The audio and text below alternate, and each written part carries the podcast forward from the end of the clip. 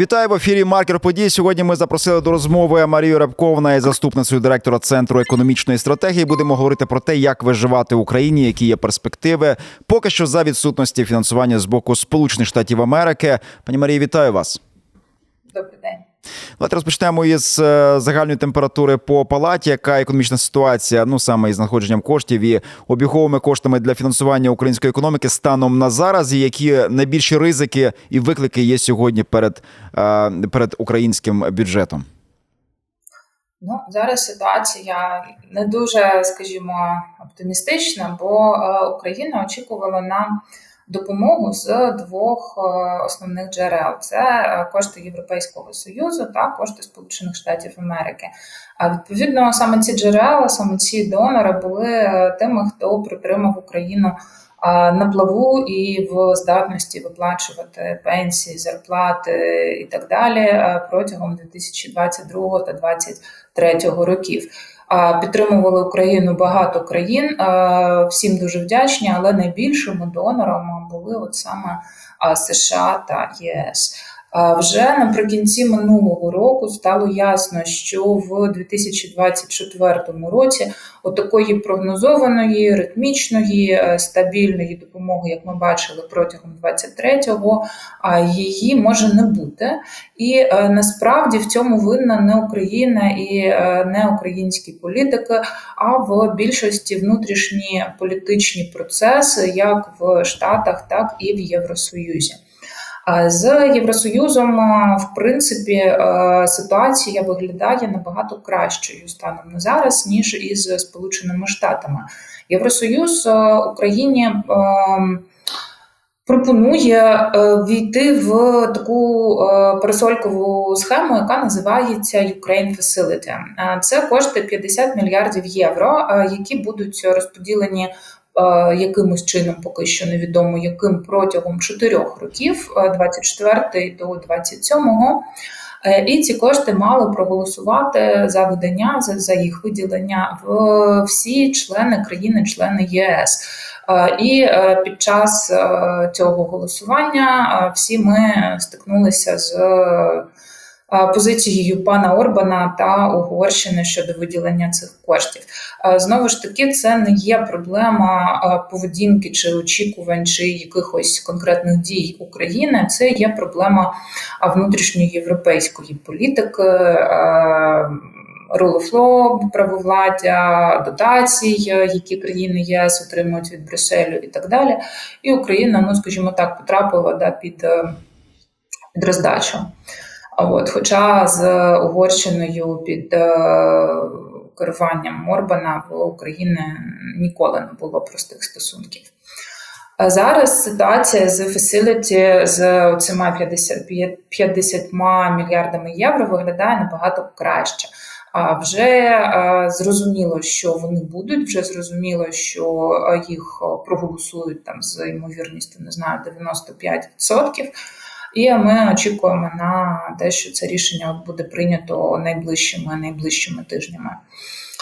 З США ситуація абсолютно інша. В США є дві партії: республіканці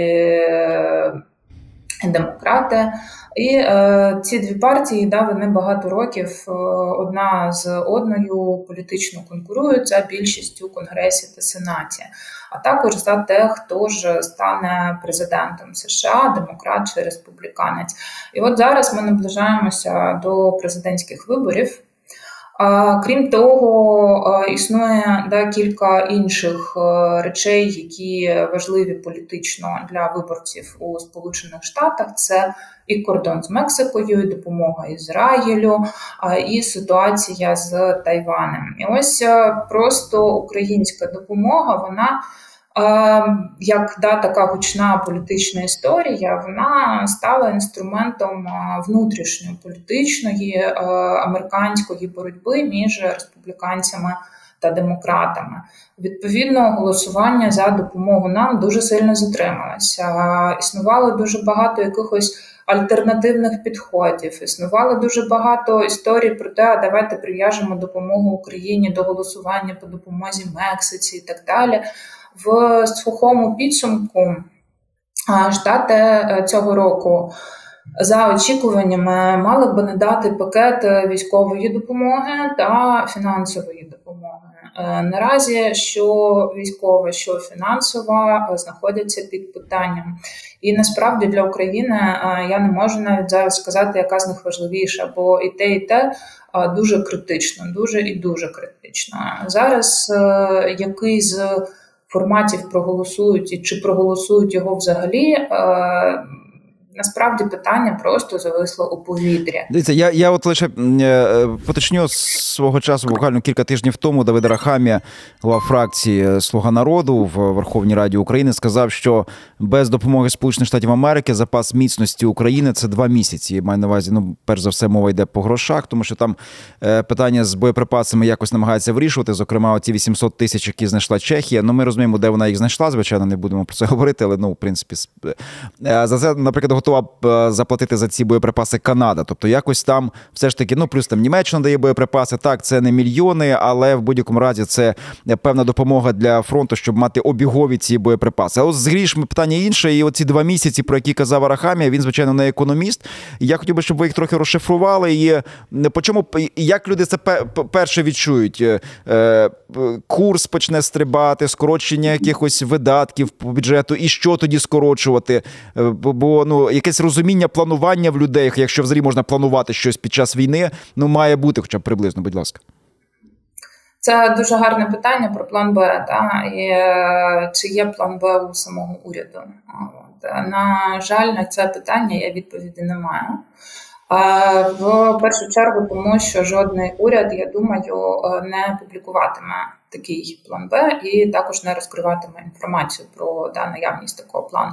Тому чи він є, чи його немає, ми насправді просто не знаємо, незважаючи на те, що ми там відслідковуємо і новини, і повідомлення і так далі. Зараз наразі розуміння, що цей ризик він не нульовий і що на нього треба зважати, це розуміння точно є в уряді і в Національному банку. Тобто, що робити, питання абсолютно не риторичне, і е, воно точно стоїть у владних кабінетах. Однак відповіді на нього такої однозначної, е, як саме буде реагувати українська влада, що МінФін, що НБУ, поки що ну я не думаю насправді, що воно буде опубліковано, тому що публічно такі речі. Зазвичай не кажуть, їх просто роблять. Та? Бо е, якщо ти скажеш, як ти будеш реагувати, то відповідно там твоя криза може сильно поглибитися а і насправді цього не хоче ніхто. От, Тому чи чи це буде два місяці, чи це буде більше. Насправді нам здається, що якщо допомога від Європейського союзу буде надходити, плюс Україна має зараз допомогу від Японії досить суттєво. А в принципі, перші місяці да, року, два місяці ми вже протрималися, і ще кілька місяців Україна теж протримається. У України є досить великі золотовалютні резерви. Я нагадую, що зараз вони знаходяться на найбільш високому, на рекордному насправді рівні з там, по-моєму, часів 2007-го. От. Тобто, це не те, що ми там завтра загорнемося у білу простинь і поповземо на кладовище. Ні. От. Але е, що тут важливо, що США надавали всі ці роки фінансову допомогу у вигляді грантів. Тобто це було безкоштовно для України, і повертати ці гроші не потрібно було. Під час війни Україна дуже багато зараз набирає. Поки що їх е, вдається обслуговувати там. Е, вони на дуже пільгових умовах, і відсотки там є, по-моєму, тільки по запозиченнях е, в МВФ. А всі решта вони відкладені, в тому числі є стенстіл, так званий по корпоративному боргу.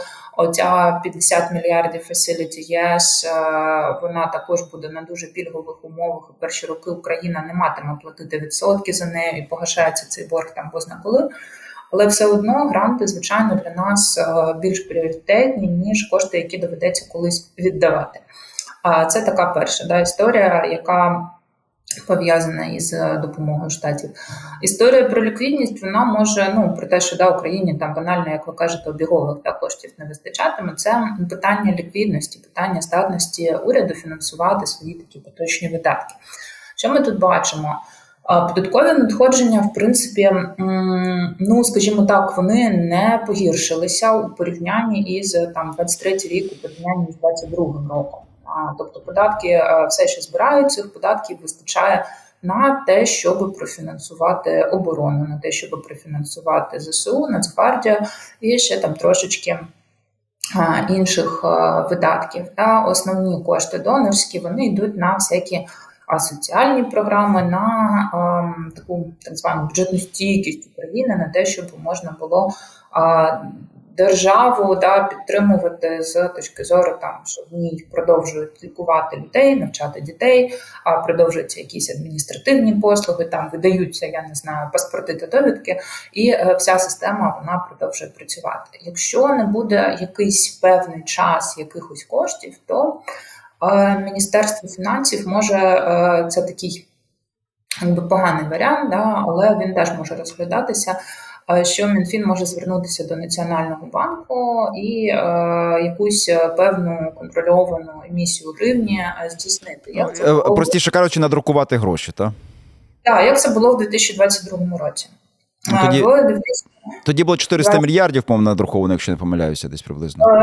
Ну я зараз е, теж не можу сказати, скільки конкретно було надруковано, але дивіться, у нас зараз абсолютно інша грошова маса. Да? Тому ну там треба просто, якщо хочете порахувати вплив, то його треба рахувати іншим чином. Тому це насправді не дуже. Я би сказала, релевантно, аби тобто таке пряме порівняння в цифрах е, воно не дасть е, нормального аналізу і оцінки впливу різниці. От, але е, що важливо, да, що е, ця місія вона може бути. Якщо у нас буде ситуація така, що коштів дійсно не вистачатиме, але ми знаємо, що десь там в кінці тунелю буде голосування в конгресі, там в сенаті по а, тому, що Україні все ж таки нададуть ресурси, то якийсь час е, можна буде здійснити от, от таку штуку. Ми бачили, що в 22-му році якоїсь трагедії з гіперінфляцією та її не відбулося. І чому її не відбулося? Тому що не сталося переходу до такого да, поганого циклу, коли е, Міністерство фінансів і уряд постійно нарощує видатки і постійно змушує Національний банк за це все платити. Оце є поганий цикл, який приводить до такої інфляційно-девальваційної спіралі, до постійного знецінення національної валюти, і це там 90-ті умовні. Ми не хочемо в 90-ті, ніхто не хоче в 90-ті, і Нацбанк, і Мінфін це перші, хто не хоче в 90-ті. От е, і всі дуже добре розуміють, до чого може привести неконтрольована емісія. А тому, е, що було в 2022 році зроблено, місія вона дозволила е, такий одноразовий перехід до нової рівноваги.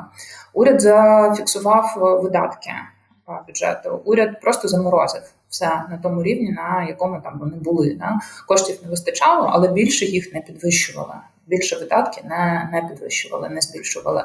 І відповідно ця місія да, там була девальвація гривні, да, була інфляція, але вона дозволила перейти до такої нової економічної рівноваги. Ну, ну вибачте, ну але зараз, але зараз видатки збільшують. Принаймні, наскільки розумію, має бути там перегляд е, е, пенсій. Е, вчора, скажімо, президент заявив про те, що давайте платити е, воїнам на передовій, які два роки воюють 200 тисяч гривень, а не 100 тисяч гривень. Плюс зараз ну, мобілізація триває. Вона очевидно збільшуватиметься. Ну, того, що ми розуміємо зараз, це знову ж таки додаткові там сотні мільярдів гривень. Я до того веду, що ці е, і і ми вже бачимо останні там е, повідомлення. Та це можливо не не якісь критичні, але симптоматичні речі про те, що гривня потрошку починає знецінюватися.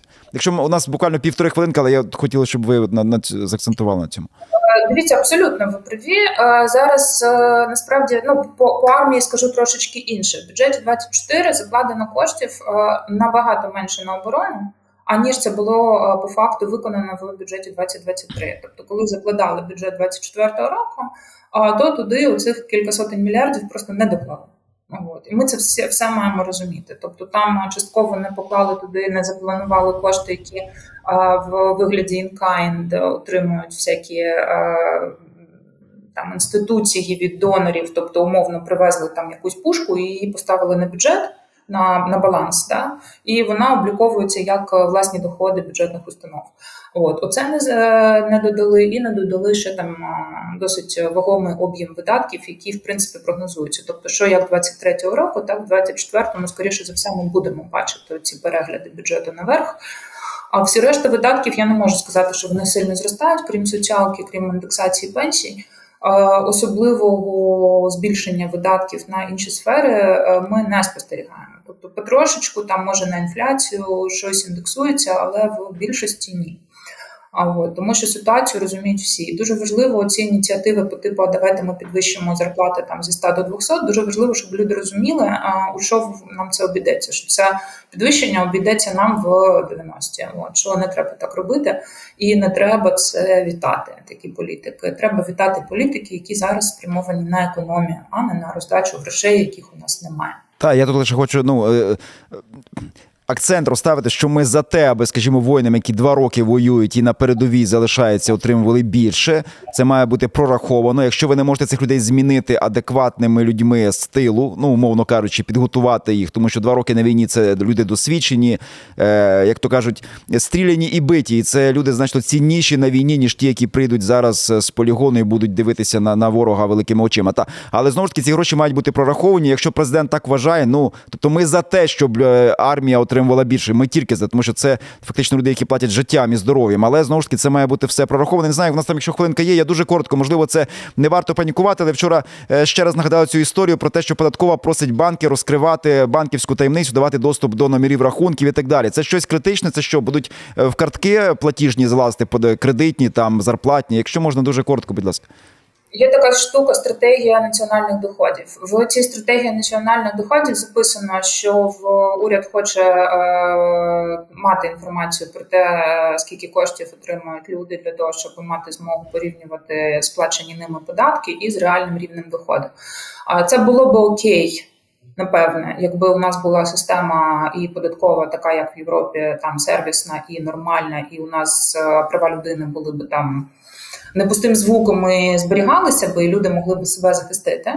А це було б ок. Але у нас ситуація трошки не така, і тому у нас всі бояться цього доступу податкової до інформації на рахунках. А тому в цій стратегії е, доходів написано, що е, це може відбутися лише після реформи податкової. Mm, тому тобто... ми сподіваємося, що тут буде оцей секвенсинг, буде оця послідовність. Спочатку реформується орган карального він перетворюється на сервісний. Туди заходять якісь там чесні перетестовані люди, і тільки потім, після цього, вони отримують інформацію про рахунки. Тобто боятися людям поки що, поки що не те, що бояться, а ну е, думати про це поки що не треба. Ні, треба. Треба думати, треба думати, і треба дуже сильно наполягати на тому, що ні, давайте, от як ви сказали, спочатку реформа, спочатку нормальна достойна довіра податкова, а потім тоді ми підемо і будемо підходити до якихось. Інформації про рахунки і так далі. Тобто потрібно всім людям, потрібно просто перетворюватися потрошечку з людей на громадян. Ну так, але в нас, бачите, е, запропонували одну реформу бюро економічної безпеки для наших партнерів. А тепер вчора е, посли G7 кажуть, а що ви там таке реформуєте? Це ж зовсім не те, про що ми домовлялися, тому що певні люди вирішили зробити реформу БЕП, як то кажуть, е, в кращих традиціях колишніх часів. Тому тут був такий Олександр Данілюк. Він колись був прем'єр-міністр фінансів. Він задумав перевести всі ці ці каральні функції з купи органів на один веб, який був би аналітичним, який би а, переслідував такі, знаєте, те, що називається white collar crime, да, е, Злочини людей в білих передничках, коли реально великі суми хтось краде або від податків переховуються. Але е, насправді сталося не так, як гадалося. Перший конкурс на голову БЕП просто провалили. Данилюк е, отримав там відписку, що його диплом західний не е, там нема на ньому якоїсь печатки нашої чи щось подібне. А от ну.